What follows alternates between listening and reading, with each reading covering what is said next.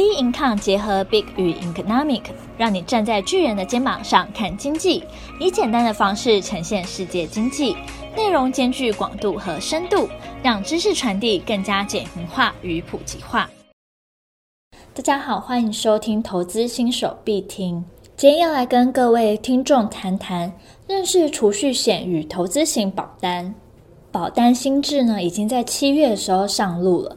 储蓄险保费会变贵五 percent，那之所以会调高储蓄险的保费呢，是因为要导致寿险业大量的卖储蓄险，造成民众呢寿险保障不足的不良风气。所以今年保险局一直计划要拉高死亡的保障比率。七月一日开始，民众要多花保费在保障的部分，加上调降责任准备金利率，双重夹杀之下。储蓄险的保费呢，至少涨五 percent。那我国国人呢是非常爱买储蓄险的，储蓄型保单呢比率是高达五十四 percent。那大家为什么会想要买保险呢？那不是就是为了有保障吗？因此，为了回归保险保障这个本质，所以呢，它针对了传统的寿险业。增订了死亡给付占保单价值的比率，要来整顿整个市场的乱象。那储蓄险以及投资型保单到底是什么呢？那就由冰盈康来带各位听众认识认识。我们先来谈储蓄保险。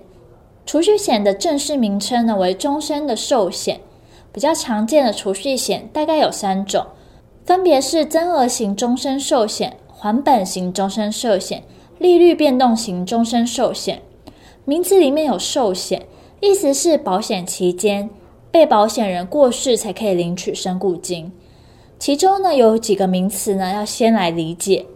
第一个话是预定利率，预定利率呢是投保时保险公司允诺给予的保证利率。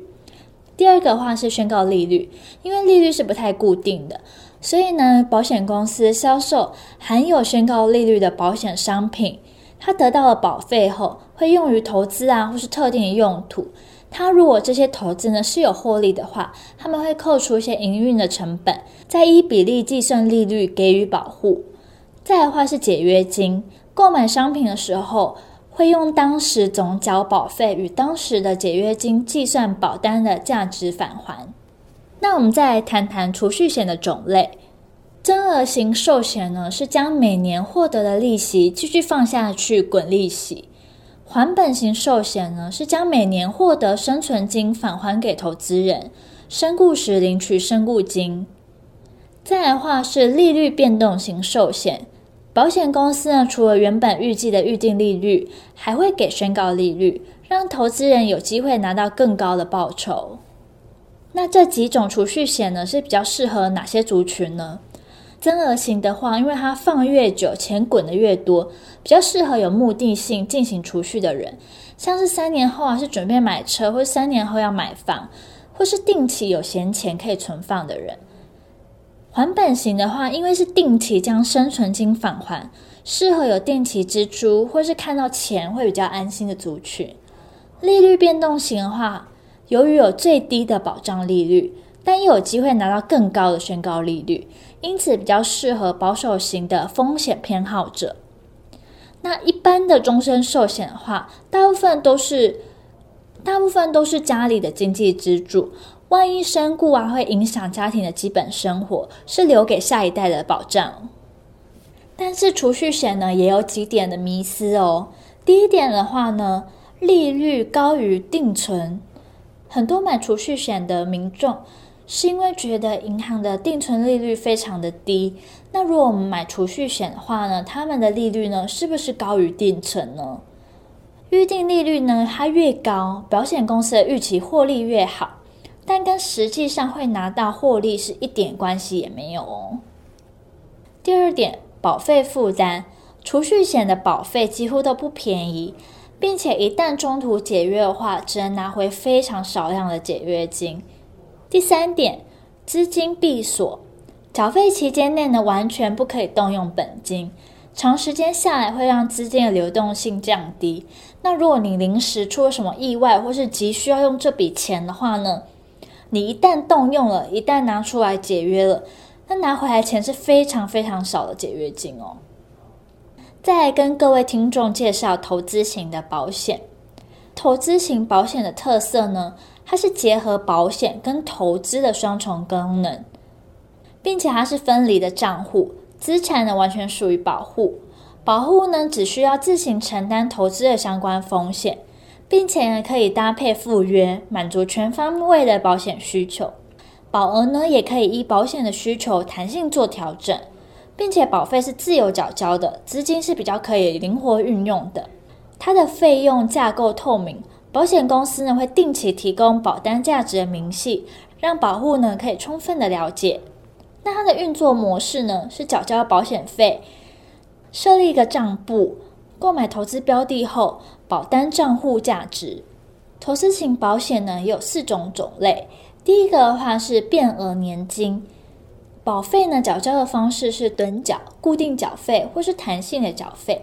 那保额的话呢，附加费用率低，没有寿险额度，可以将最多的金额进行投资。保险给付的范围呢，是会依照投资绩效而定，有保证最低给付。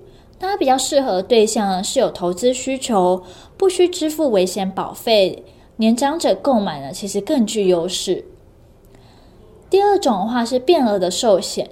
它保费是需要定期定额缴纳的，保额的话可以弹性的做调整，但需维持最低门槛比率的保额。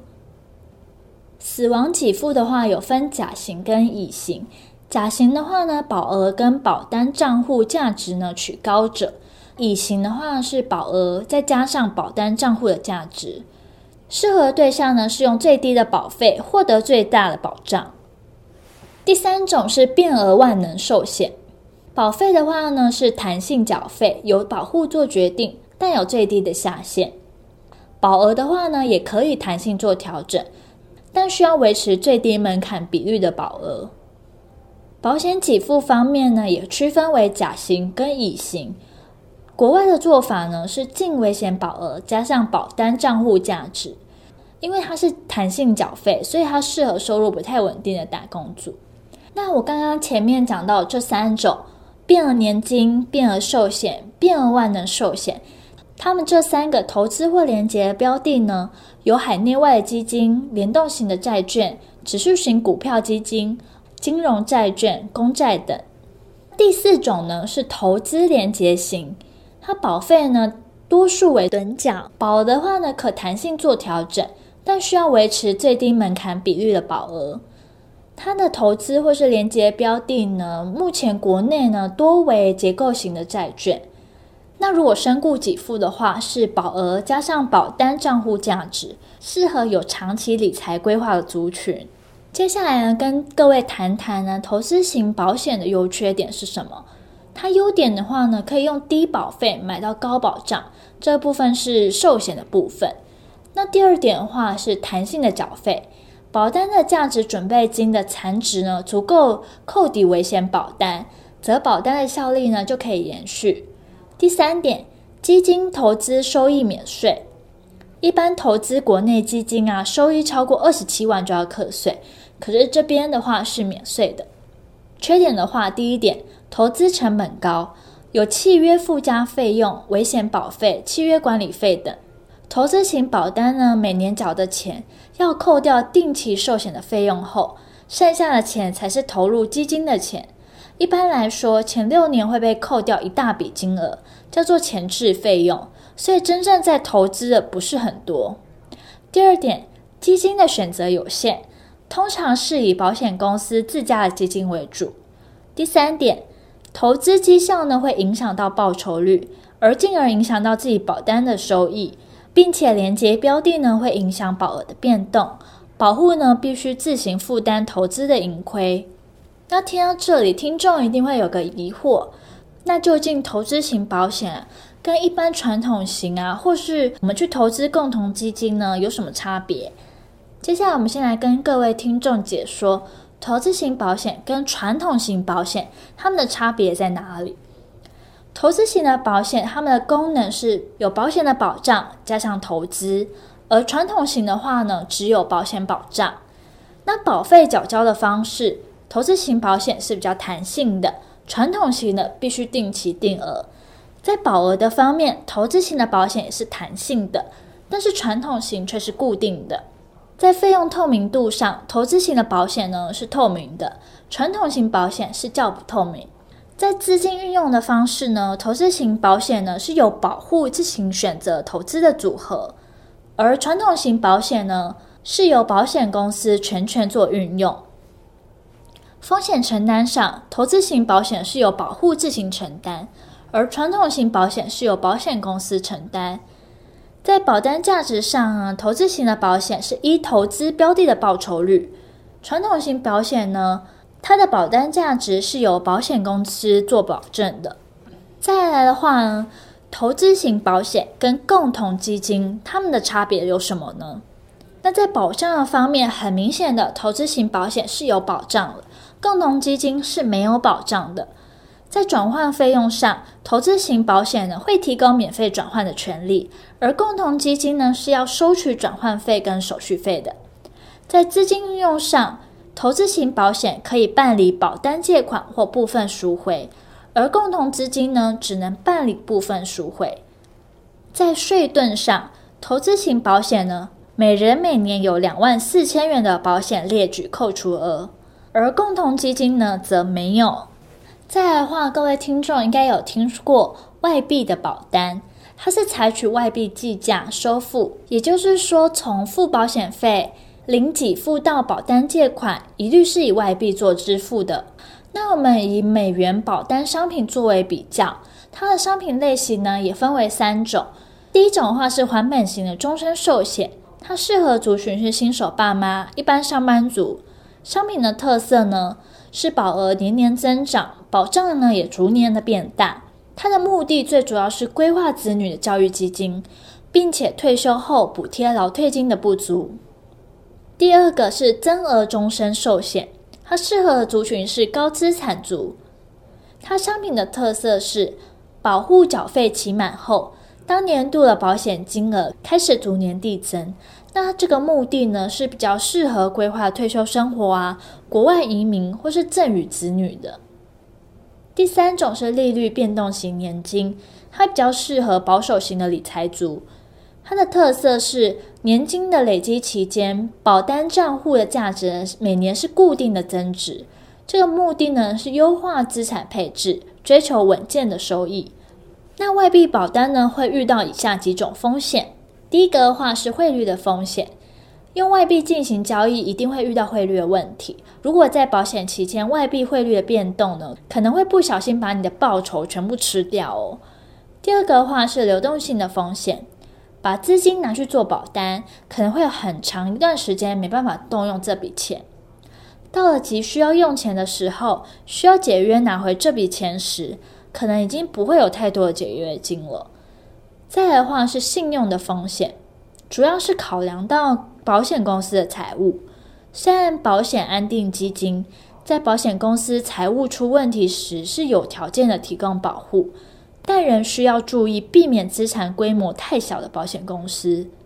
最后一个是成本的问题。在购买外币保单时，汇款银行的手续费啊、邮电费以及国外中介银行的手续费等等，以上的费用都是要由我们自行负担的哦。所以，保户在进行美元保单汇款的同时，无形中已经被剥了两层皮了。以上呢，就是储蓄险以及投资型保单的介绍以及比较。那各位听众对于储蓄险或是投资型保险有什么操作上的心得吗？欢迎到我们的脸书专业以及我们的 Instagram 直接与我们做交流喽。那我们的投资新手必听，下期见喽，拜拜。